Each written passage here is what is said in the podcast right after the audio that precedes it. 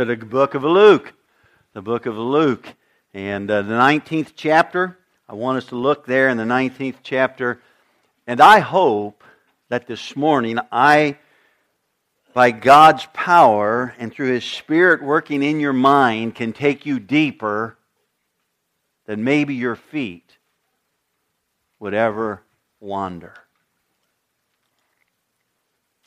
I hope you enjoyed that cartoon. The last two weeks I've used that, and I try not to be repetitive using the same style in our visuals.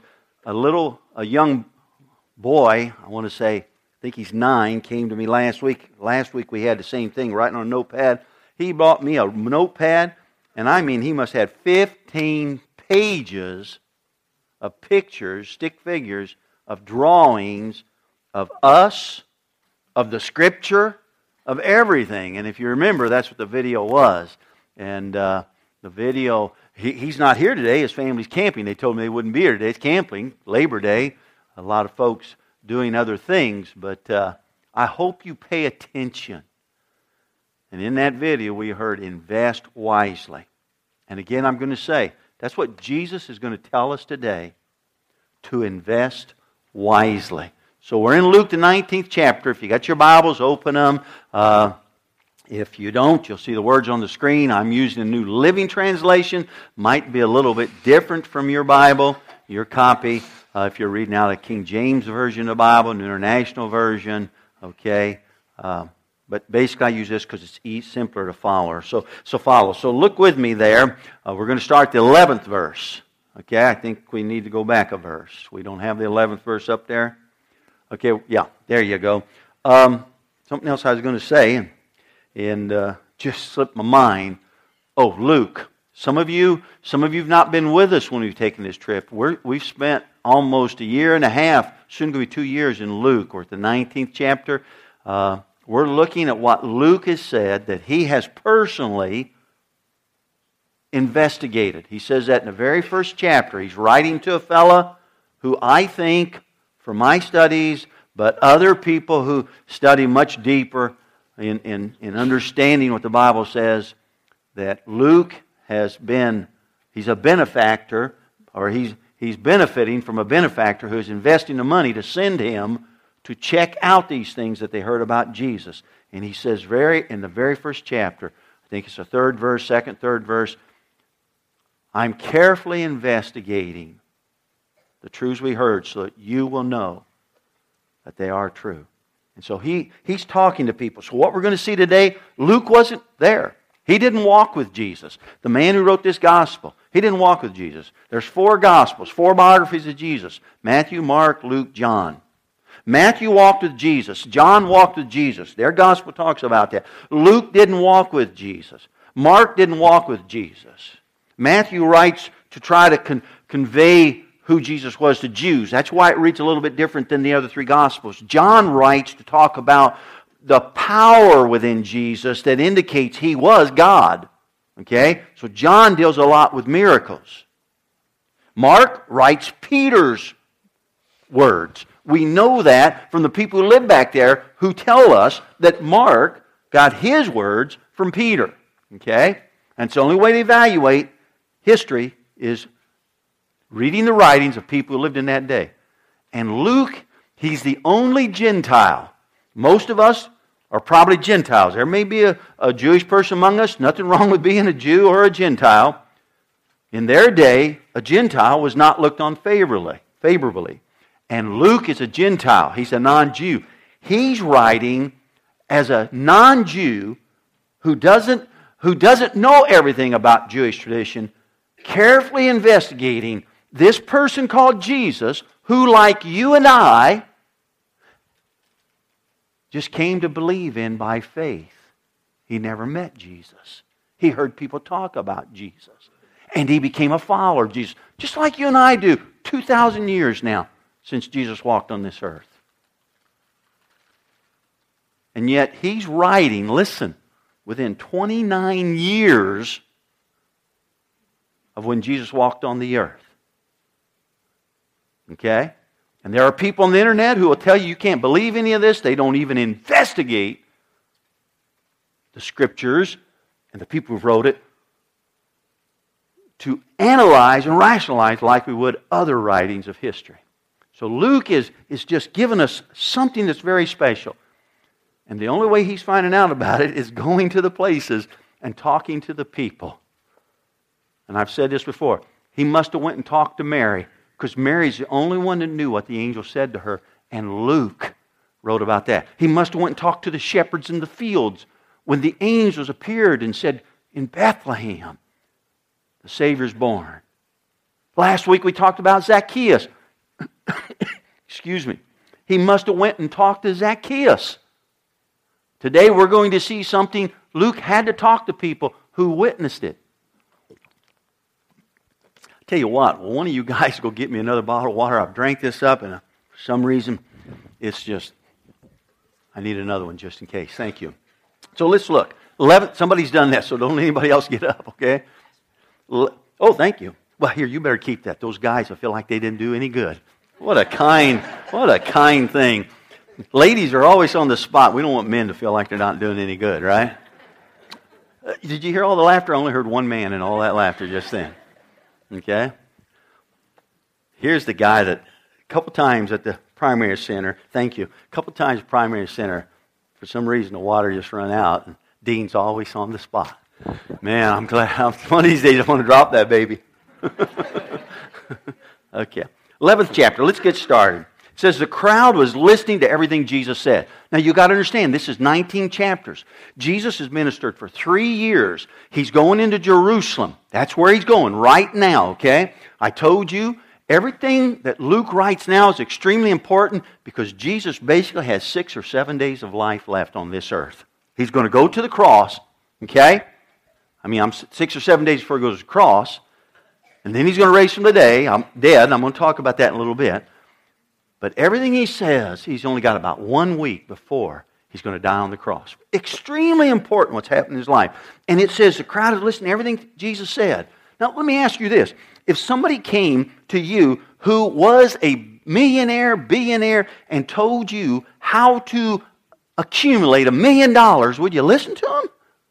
Yeah. If somebody who, who seemed to raise their children to honor parents told you how to help children become obedient, would you listen to them? You see, if there's somebody who has this, this evidence in their life that they know what they're talking about, people listen to that. At least people who've got some kind of operating brain, okay? And so these people are listening to Jesus because Jesus has said things that have changed people's lives. He has done some things miraculously and changed people's lives. But look, Zacchaeus, last week, we don't know his conversation totally with Zacchaeus, but Zacchaeus is totally transformed. Totally transformed. These people are looking around and they're saying, Man, do you know Uncle Bill? He's changed. Do you know Aunt Mary? She's changed. Do you know the guy that lived down the street? He met Jesus. He's changed. And so they're listening to Jesus, everything he says because his words make a difference. Now, listen to me. You know that's true if you go to church very often because the words encounter you and you have a hope. But the problem is, you get back out in the world and you forget the words. You forget the conversation that Jesus has had with you. But these people are listening. Now, it goes on. Look at verse 11. It says, And because he was nearing Jerusalem, he told them a story to correct the impression that the kingdom of God would begin right away. Now, now I've said this before in Luke. Luke tells us Jesus makes stories. This is not something, what Jesus is going to say, what we're going to read a little bit didn't really happen. It's a story Jesus is telling. And he always tells stories because he's got a big truth he wants to get across. Not a small truth, a big truth he wants to get across.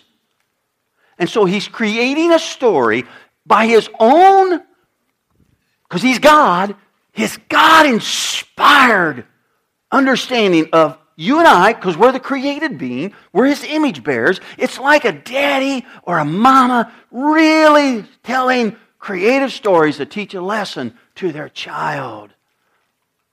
I walked through the seminary, seminary, through the cemetery yesterday with a 15 and 16, or the 15 year old grandson. When we first went there, he sort of, huh?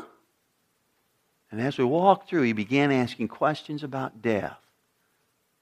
And I was able to make a few stories about death and how people look to it and why he doesn't look at it the same way as other people. Because he'd say, Why did they do this? Why does their monument say this? Why is it designed like this? And he, the story was to illustrate that in his life, he knows Jesus Christ as Lord, and he sees death totally different than some of these people who have died.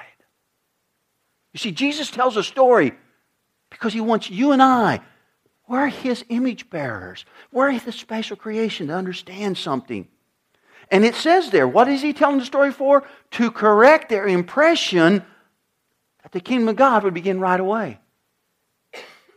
See, because you and I are like it. I'm a Christian. Everything ought to change in my life. Jesus become Lord. Everything ought to change in my life. The kingdom of God ought to come right now. Everything ought to happen right now. And sometimes we get disturbed with God or get angry with God because something happens in our life and the bad doesn't change overnight. And so Jesus is going to tell a story. It's a story that you saw illustrated by that drawing in that video. So look at verse 12. He said, Jesus said, here's a story. A nobleman, which would be a very important man in their understanding, was called away to a distant empire to be crowned king and then return.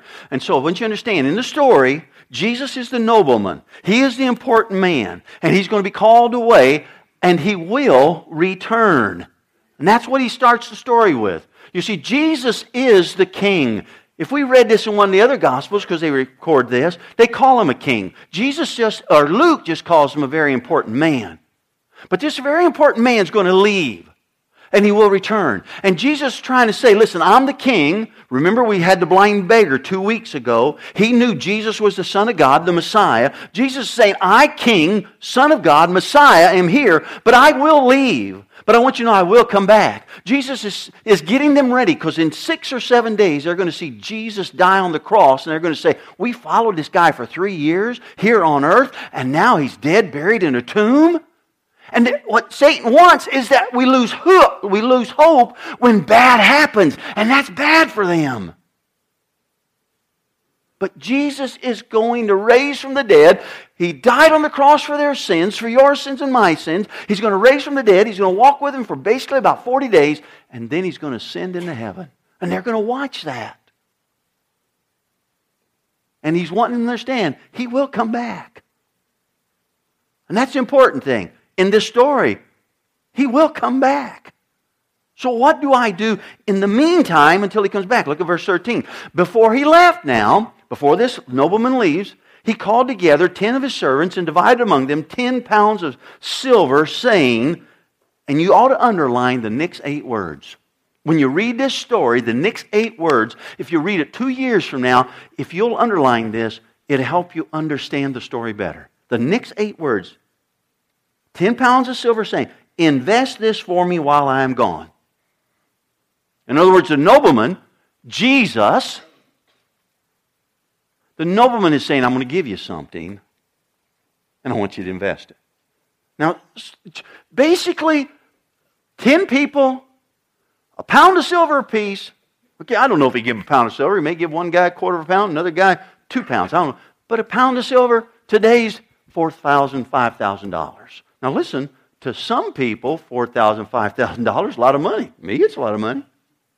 And to some people, that's not much. You can't do much. You see, some of you young people, you get four or five thousand dollars given to you in inheritance, and you say it's not much, and you go and buy soda pops and pay off a car payment, and it's gone, and it's not much.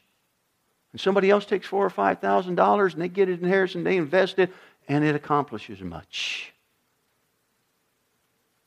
But this is about four or five thousand dollars in our day. In other words, he's saying the nobleman gives his servant something before he leaves.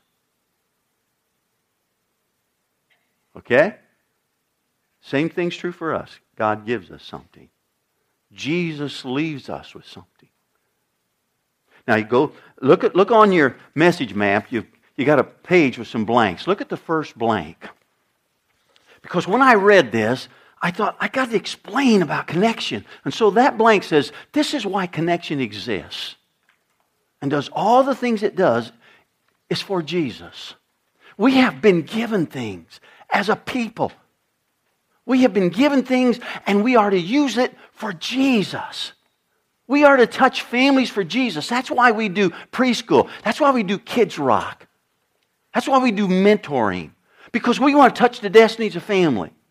Listen, you may want to make decisions that we ought to do things differently, but we don't do things for you. We do things for Jesus. And so we try to make decisions what is best for Jesus in the lives of his people. See, what we do here at Connection, when we talk about spiritual growth, when we talk about worship, when we talk about connect groups, when we talk about mentoring, all that is for Jesus. It's not so Mike Davis, as pastor, can control a people. It's not so a connect group leader can show you how intelligent they are. Hey, listen, I know some of those people. They're not.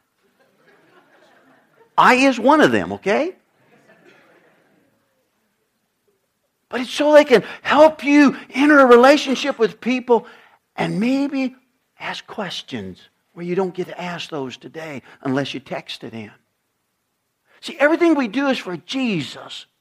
We seek to overcome character flaws in people who come to connection. We tell you compulsive behavior doesn't need to control you tomorrow and the next day, but you got to work on it today. That's what we do in CR. Why do we do that?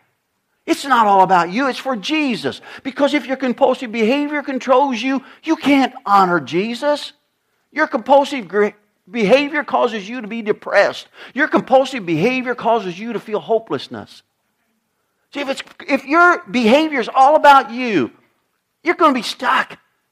See, we do this. Everything is, everything is given to us by Jesus to invest for Jesus. Everything we do. We, we, last Sunday, we took that touch someone's life gift. That's what I've, I've labeled it as a name. Where you gave money and two people have gone out and they're giving that $150 each away to somebody. Why do we do that? And we don't even control them and who they give it to. Because we want to just touch people for Jesus, that they will be overwhelmed that Jesus came down the street one day and stopped and said, Hey, our church has collected some money. And listen, they're told on that paper, don't say connection. Only if people ask you, don't be rude. Because we're not promoting connection. We're promoting Jesus. And so, as Jesus, in a sense, they're saying, Our church just takes up some money, and I feel like I want to give it to you. Why do we do that? Because we want those people out there to say, Why? we want them to begin asking, Why does God just encounter me this day with a gift of $150?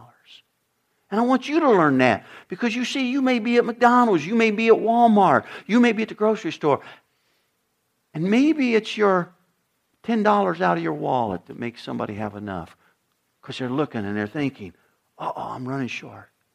I was at Hardee's the other day, last night, went in there, and there was, there was five young people. I think two of them were married, and they were trying to figure out how to get Cokes for everybody. Now, I would have figured it out. I would have said, buy the small Cokes.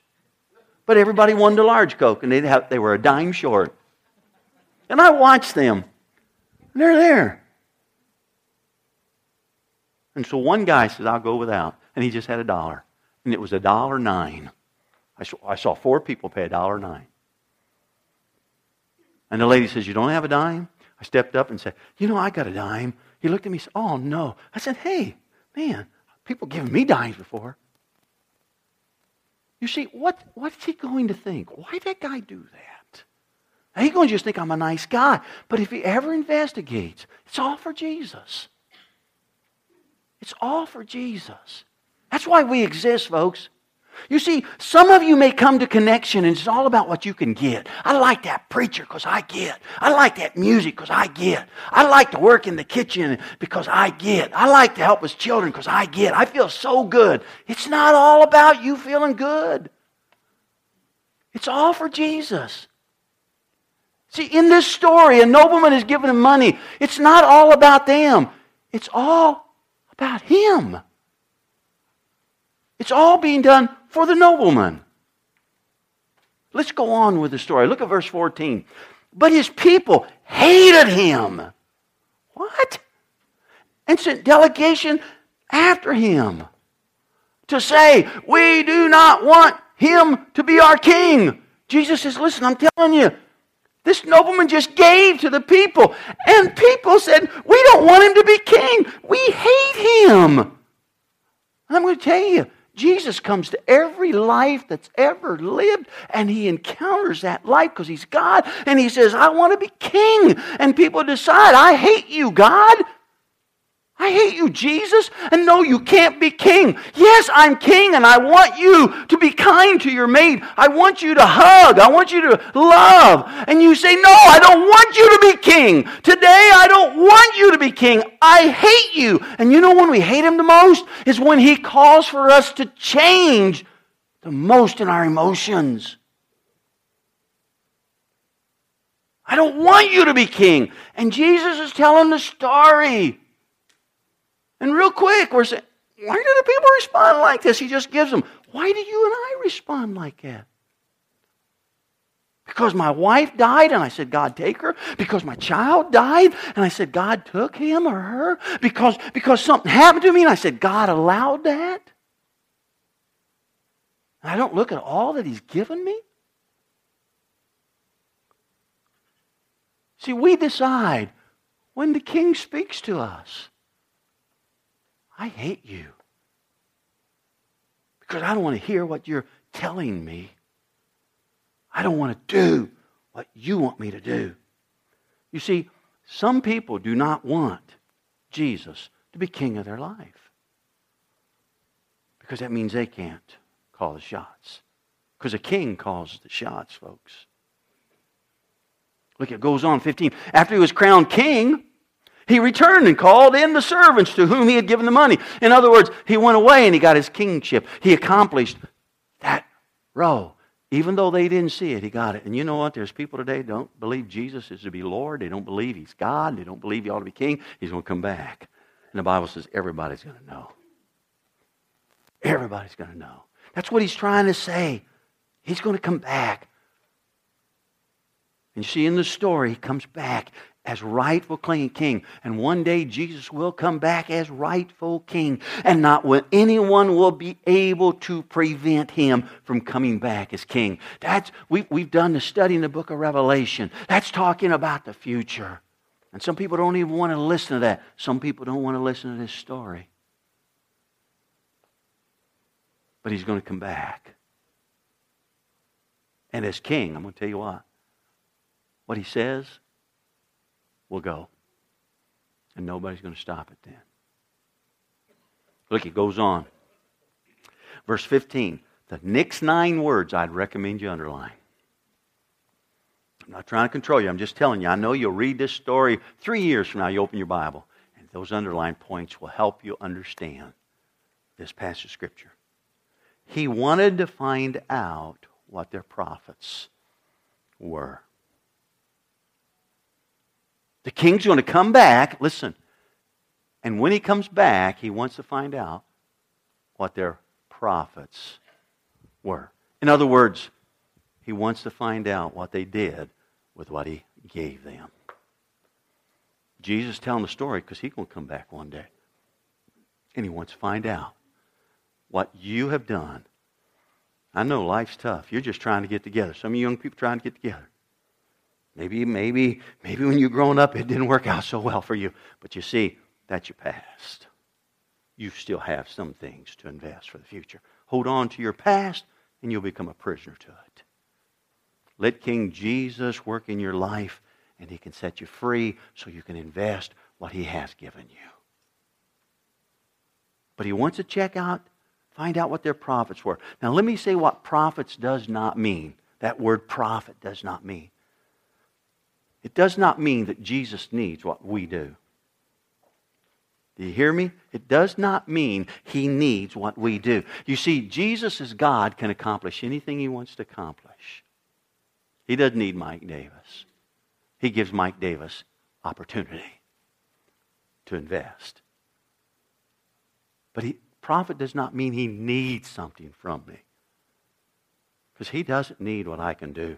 I my relationship with Him is not based upon what I do, it's based upon what He did on the cross of Calvary. What profit does mean is that Jesus is saying he's going to look and see what you did, what you did with what he gave you. That's what profit means. He's going to look and see what you did with the opportunity you had with what he gave you. You see, I had a dime in my pocket. He's going to see what I did with that dime. Some of you had opportunities even today to invest wisely from your life with others, but you are so pointed into yourself that it's all about you that you wouldn't invest with anybody, and everybody has to look at you and keep investing in yours. Now, we all need investing in somebody to invest our lives sometime. Don't get me wrong. But some of you, every time you come, it is always about you. You tell everybody about you. Profit means he's going to want to know what you did with what you got. If your leg doesn't work right, what do you do with your body? If your eye doesn't work right, what do you do with your body? If you don't have as much money as somebody else, what do you do with what you have? If you don't have the possessions somebody else do, what do you do with the possessions you have? If you don't have the intelligence, maybe a degree like somebody else, what do you do with the intelligence you have? If your background has been more corrupted than somebody else, what do you do with that corrupt background for Jesus? That's all he's going to ask you. I'm never, I'm not going to, he's not going to ask me, what did I do in regard to the guy who bought me the water, to Dean Taylor? He's not going to ask me that. He's going to ask me, what did I do whenever I had opportunity? Last Sunday we had four people come in here. I, I watched a couple get up and give their seats to those people. Or I think it was three others they gave up their seat. See, that was their opportunity to invest. That's what profit means. He's going to ask you, what you doing with what I've given you? Now look, it goes on in 16. The first servant, now that represents you and I. The first servant, second servant, third servant represent you and I. The only thing different about them is how they invested. Okay? Reported, the first servant reported, Master. That means Jesus the King. That's that nobleman. Okay? I invested your money and made ten times the original amount. Well done. Verse 17. Well done, the king exclaimed. You are a good servant. You have been faithful with the little I entrusted to you. So you will be governor of ten cities as your reward. Wow. In other words, it's not important what he gets. If you read it in another story, he just gets extra money given back to him. This is how Luke heard it. This is how Luke's writing it to us. But what the point of the story is, is that the nobleman, the king, saw the person invest what they have, and they was a good investment. They doubled what they had, and so they're rewarded. I want you to understand. You see, God as king, Jesus as Messiah, as Lord, he can reward as he wants to. That's not my choice. What he is saying is, I will watch, and if you invest wisely, I will reward. The only responsibility of this servant is to make his investment multiply. You're going to see that in the story. That's the only responsibility the nobleman or the king has, is that you make your investment multiply for the nobleman, or in our life, for King Jesus. Look at 18. The next servant reported, Master, again, you're king, you're in charge. Some people, Jesus isn't in charge. Master, I invested your money and made five times the original amount. Well, gee whiz, he didn't do as good as the first guy, did he? But look at what Jesus is telling the story. It didn't really happen. Jesus saying the same thing, verse 19, that he said to the first guy. Well done, the king said. You will be governor over five cities. In other words, I reward you. Somebody who reads this the wrong way says, he didn't get as much as the other guy does. And some of us, that's what we do in life. We're fussing because they didn't get, they got more than me, or, or, or they had a better daddy than I did, or, or, or they, they, they drove a better car than I did. The thing is, the king can reward any way he wants, and Jesus will. The responsibility of you and I is, you and I, is how do we invest what he's given to us? Look, you're going to meet somebody. You know what? They may need you to stand with them. You're going to be out here and somebody mistreating somebody in the world, and God has given you the ability to articulate wisely to help somebody. It may be, it may be somebody in your family that's hurting, and you should go over and just give them a few minutes. I don't know what. I can talk about to invest in childcare, to invest in helping connection, but it's greater than just this building and this body. And he's telling us the king rewards people who invest wisely and it multiplies. Look, it goes on, verse 20. But the third servant brought back only the original amount of money and said, Master, I hid your money and kept it safe. Remember in that video, he said, I hid it under the bed? It doesn't say that in the Bible, but that's what the guy just wanted to try to illustrate. But you see, this guy said, I hid your money and kept it safe. In other words, I want you to understand something, Master. This is Jesus telling the story. I didn't do anything wrong. I'm not a bad person. How many people say that? I don't want to honor Jesus as Lord of my life. I'm not a bad person. How many Christians stay nominal? That means you're really not committed. It's all about you.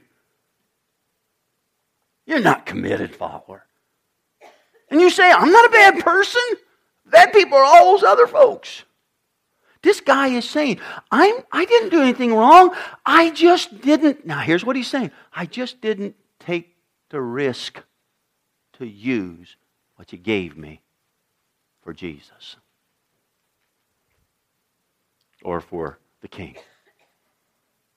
That's what, that, that's what he's saying.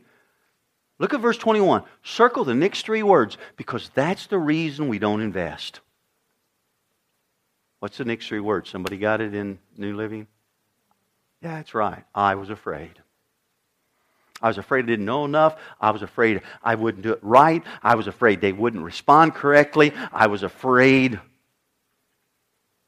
That's the reason we don't invest. I was afraid, I was afraid to speak up for what was right. I was afraid. Jesus is telling this story. It's so insightful. I was afraid because you are a hard man to deal with, taking what isn't yours and harvesting crops you didn't plant. In other words, I, the man is blaming the king, the nobleman who was crowned king, for his fear. And there's going to come a day people are going to say, well, gee whiz, I thought God was so judgmental. I thought, why would God allow young babies to die? Why would God allow? And, and, and they decide God's too hard. I don't want to believe in Him. So I don't have to listen to King Jesus. Because if God is so powerful, He can take what He wants, and He can give what He wants. You ever hear those kinds of rationales? See, that's what goes on in this world. Jesus told this story 2,000 years before people you and I live with started saying this. And what does he say? 22. You wicked servant. Look, this guy said, I didn't do anything wrong. I'm not that bad. I was just afraid. And Jesus saying, You wicked servant. Because the story is all about, folks, listen, invest wisely what you have. You can't invest mine. And I can't invest yours. You can encourage me, and I can encourage you. So he calls him, You wicked servant. The king roared. See, in Jesus' story, king's very upset. I'm going to tell you, for some of us, there is a wrath of God. There's no way you can read the Bible without understanding it. And it's not the wrath because I did a bad thing. It's a wrath because I won't honor him as king. And you say, that's not right. He shouldn't have that. Well, he gives you free will. You don't have to. But hey, you're, if you're mom and daddy, don't you love it when your kid disobeys you? You just say, hey, kid, you disobey me anytime you. No, man, I'm telling you, my kid disobeyed me. you won't drive that car for a year. My kids will tell you. I know some of you don't like this. I would say sometimes, I'd be upset, and I wouldn't say it in anger, but I'd say, you know, you ought to thank me. And they'd say, why? That you're still alive.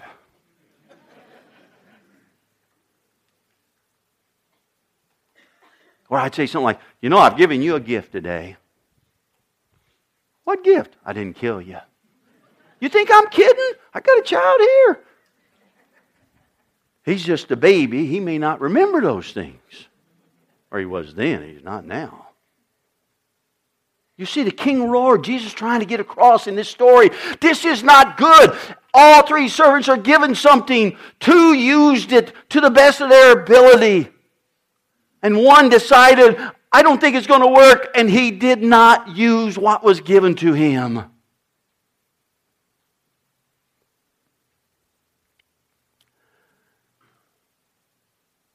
Look, he says, Your own words condemn you.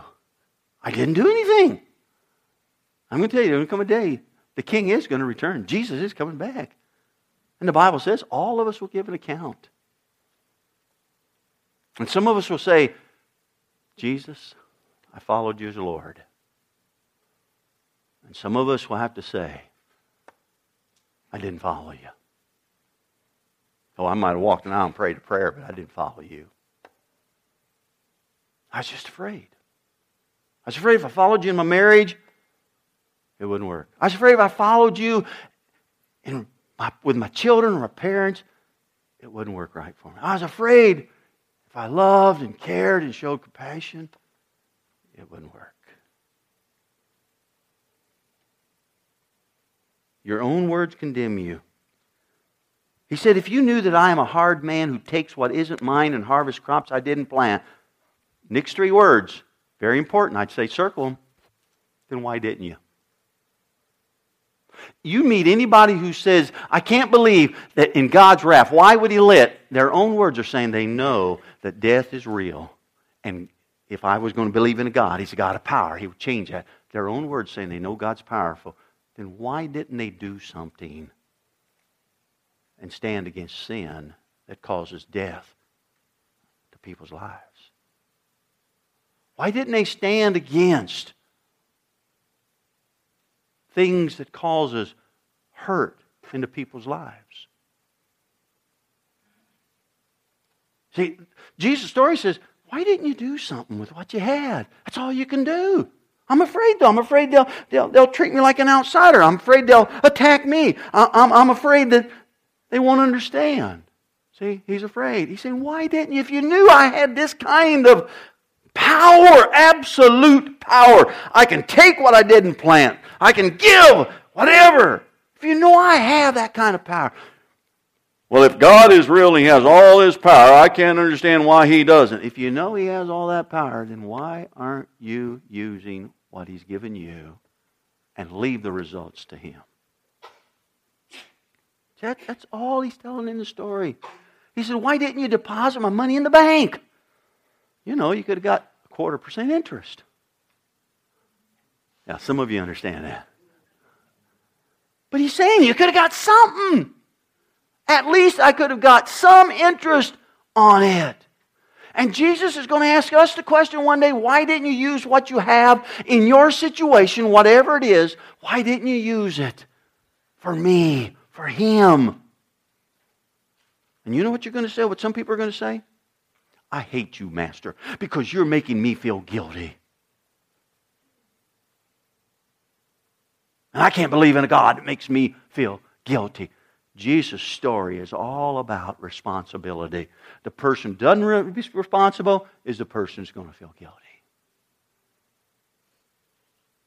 But you see, in our mind, we say, I hate this whenever the preacher reminds me or God reminds me that I ought to because it makes me feel guilty. No, your irresponsibility makes you feel guilty if the king is telling you what to do. Look, he goes on 24. Then turning to the other standing nearby, the king ordered, Take the money from the servant, this servant, and give it to the one who has 10 pounds. But, Master, they said, Look, see, Jesus saying, humans don't understand. That's what he's saying. Because look what, look, but the master, the other servant said, they said, he already has 10 pounds. Our rationale is if somebody's already been blessed, why do they get more blessing? See, that's left to God. That's left to God. Jesus created the story, and he wants us to understand. What we do when we do that, we say, So I'm not going to try as hard because God is not as good to me as He is to you. And the point of the story is, He blesses people who use what they have wisely, who invest wisely. 25, yes, the king replied, and to those who use well what they are given, who invest wisely, even more will be given. From Jesus' own words, he says, faithfulness will always be blessed greatly. This is not prosperity gospel. You got to be careful. I wish I had time. I just don't have time.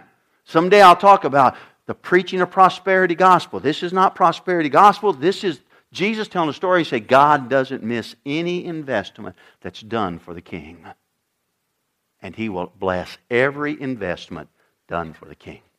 Not for yourself. Well, I'll teach this class because I think I'm adequate. No. I'll teach this class because you know what? Jesus needs somebody, and I'll do it for him. God will bless every investment in his story. He's telling us the king will bless every investment done for him. But look what he says. He says, But for those who do nothing, even what little they have will be taken away. And I'm going to tell you again, it doesn't make any difference about your doctrine, it doesn't make any difference what church you go. He's saying this. Some of us just can't connect with God because we refuse to keep investing for Jesus. And so we just keep losing instead of winning. And it's not because God isn't faithful, because He's already said in the story, the king will bless every investment for him. It's because we made it all about us.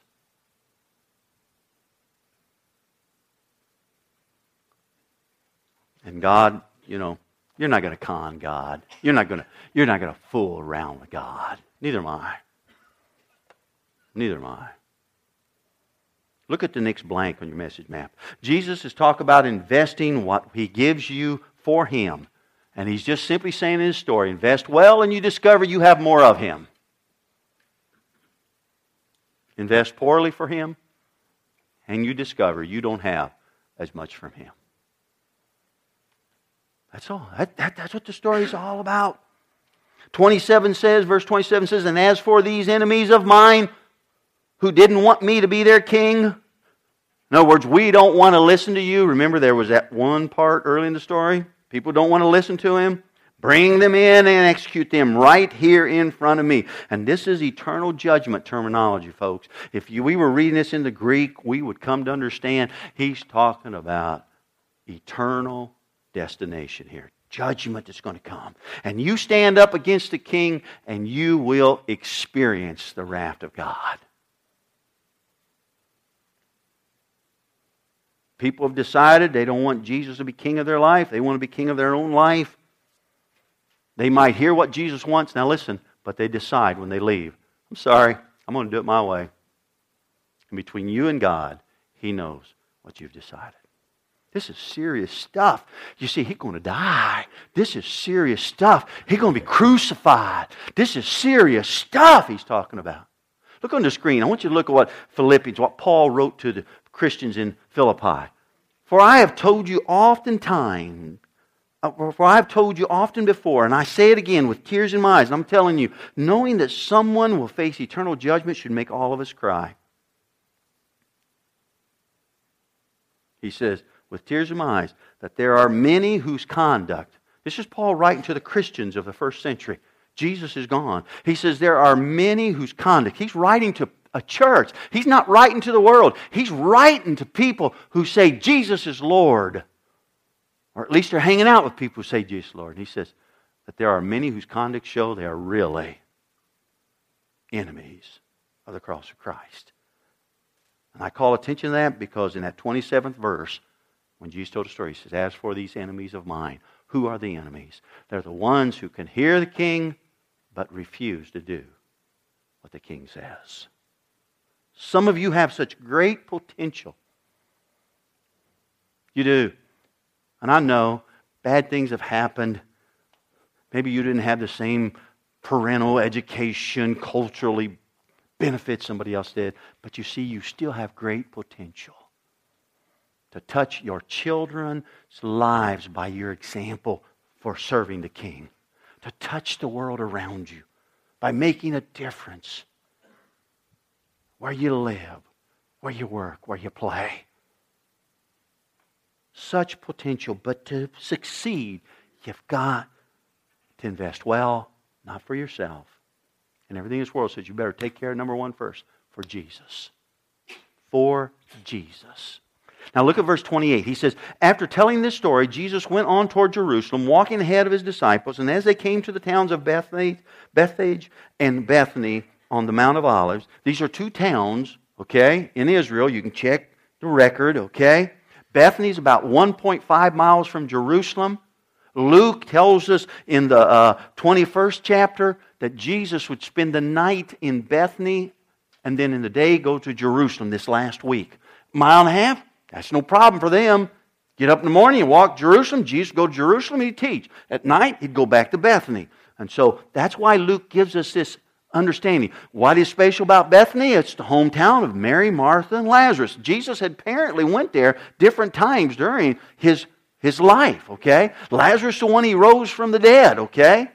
These people are appreciative, so sure, man, hang out. See? So this is where Jesus would be in the evenings, and then during the day, he'd go into Jerusalem and he'd teach. Now, look what 29 goes on and said. He sent two disciples ahead, because some of you read this and you say, What? Go into that village over there, he told them. As you enter it, you will see a young donkey tied there that no one has ever ridden. Untie it and bring it in here. Now, let me stop. That's verse 31. He says, If anyone asks, Why are you untying that coat? Just say, The Lord needs it. So they went and found the coat, just as Jesus had said. And sure enough, as they were untying it, the owners asked, Why are you untying the? Why are you taking my animal? And look at their reply. And the disciples simply replied, The Lord Messiah, the King, the Son of David. Now, please, if you haven't followed me in Luke, the blind man knew that and he never met Jesus from what he heard. We don't know if this owner ever met Jesus. See, some people try to say Jesus set it up with the owner. We don't know. But we do know that for three years, the people in Israel knew a guy named Jesus from Nazareth who was being considered Jesus the Christ, the Messiah, who some called the Son of David, who means he is the returning king every Jew's looking for. When they said, I want you to understand, the Lord, Messiah, Son of David, King, wants it. He says, You got it. I want to ask you whenever I illustrated his first story talking about Jesus King, and I know God had to speak to you about something you ought to do, will you untie your donkey and do it? Listen, Lord, I'll, I'll, I'll, make this property glorify you. Listen, Lord, I'll make my marriage glorify you. Listen, Lord, I'm going to start obeying my parents. I'm going to glorify you. Listen, God, I will. See, will you untie the donkey? Can you see Jesus as king? This guy just recognizes him. Jesus, for three years, have impacted people's lives. His words, his actions. I mean, they celebrate when Jesus comes to town. They rejoice. That's what we do in worship. And some of you still don't celebrate, maybe. They celebrated when Jesus came to town. This guy hears the Lord Messiah, son of David. King needs my donkey. Okay, you got her. Look at 35. And so they brought the coat to Jesus and threw their garments over it for him to ride on. Now, folks, let me say first of all, these people are demonstrating something through this. We see this maybe in a movie or we read it, we let go, here, Jesus is going to be on a donkey. Have you ever tried to ride a donkey? Our church, where I came from, for 10 years put on the greatest passion play, I say, east of the Mississippi. People from Mount Vernon drove to see it. I had to tell our, our worship leader, quit trying to send tickets to churches. We're trying to reach lost people. People don't know Christ. But we would put our Jesus on a donkey and he'd slip off and slip off and slip off. Because if that donkey moved, man, you, you, you fall off. These, these people, his disciples, look, it says, so they brought the coat to Jesus and threw their garments over it from the right. These disciples, they're, they're pulling off their coat and they're tying it around the donkey and around the neck. That way Jesus got something to hold on to. Okay? That's what they're doing. See, when it says garment, it's their coat. They're, they're taking their coat and they're making a saddle for Jesus. And I want you to understand a person's coat is very valuable. This is, this is March, April season. Jerusalem in the evening gets down to 40 and 50s. You think you might need a coat? That's why they got a coat with them. They're taking what they need, what they say, but I'll be uncomfortable if I give it. And they're tying it around the donkey. For what purpose? For Jesus. And I'm telling you, you are asked, whatever your age, whether you're a young child or you're an old adult, you're asked to take what is yours and it will make you uncomfortable. But give it to Jesus. Invest it for Jesus. And that's what they're doing. And they didn't have, like some of you, you could put your coat on a donkey and never get it back because P, you. Because you look and you got two, three, five thousand coats. Well, I know you don't have five thousand, but you can't get all your clothes in the closet anyway. Every time my wife buys clothes, ask her what I say. Will you throw some away? I'll give them goodwill, she says. They only had one coat. If they didn't have it when it got colder in the evening, they were very uncomfortable. Very uncomfortable. And if it was unexpected, could even possibly freeze to death. And they tie it around the donkey for Jesus. Now, I want you to see what happens. 36. As he rode along, the crowd spread out. What? Their coats, their garments on the road ahead of him. In other words, the crowd, listen, the crowd is so impacted with what these disciples do that the crowd's saying, It's King Jesus! It's the Son of David! It's the Messiah coming to town. This is the Christmas parade. Though it's not Christmas. And what do they do? What this is what the disciples did. I'm taking my coat off. Here. And they make a red carpet for Jesus. You see, they take what is valuable at that time for them and it will cause their life to be uncomfortable if something happens to their coat what if the donkey potties on their coat? You and I take it down to the hour cleaner. They're sleeping in that. You catch what I'm saying? This, this, this is action that's contagious. It's a very humble. For the disciples to do it for Jesus was an act of humility and service for Jesus. And that's the only reason you should serve. Not because his pastor's slick and he talks into it, but because honestly you know the king is asking you and you give it. And their, their action so gets caught up in the crowd that the crowd trying to say, what do we do for Jesus? And they copy the behavior of these men who know Jesus in a very intimate way. And I'm going to tell you, there's people come in our worship that don't even understand to sing. And they sit beside you and you know what you do? You refuse to take your coat off and become uncomfortable for Jesus and sing. I'm going to tell you children are growing up and they don't know how to worship. Sons are growing up and they're just like their dad. And I want you to know, like father, like son. And daughters are growing up and they're just like their mothers, because like mother, like daughter. If you're a serving mother, if you're a worshiping mother, you're probably raising girls that are going to be that way. Your boys may not be, because you see, that big man you married is not big for Jesus. Some of you are going to say, I don't like this. He's trying to make me feel guilty. That's what we always say when the king says, I have the right to expect from you what I want. And the enemies of the king will say, I hate you. We don't want you to be king of our lives because we want to do what we want to do. Verse 37 when they reached the place where the road started down, the Mount of Olives, all his followers began to shout, and sing as they walked along, praising God for all the wonderful miracles they had seen. In other words, this courageous or this contagious experience is spreading that now this one float parade, Jesus on a donkey, and a king ought to be coming on a white stallion in their day. That's what it should be. This king coming on a donkey. The people remember God and His love. And they start shouting, Jesus, Son of God, Messiah, Son of David, most holy, most highest, King of kings. They, they wouldn't have said King Kings. Kings! They're so caught up. Look at 38. Blessing on the King who comes in the name of the Lord. Peace in heaven and glory in highest heaven. You know what? Somebody, somebody saying, Do you know what?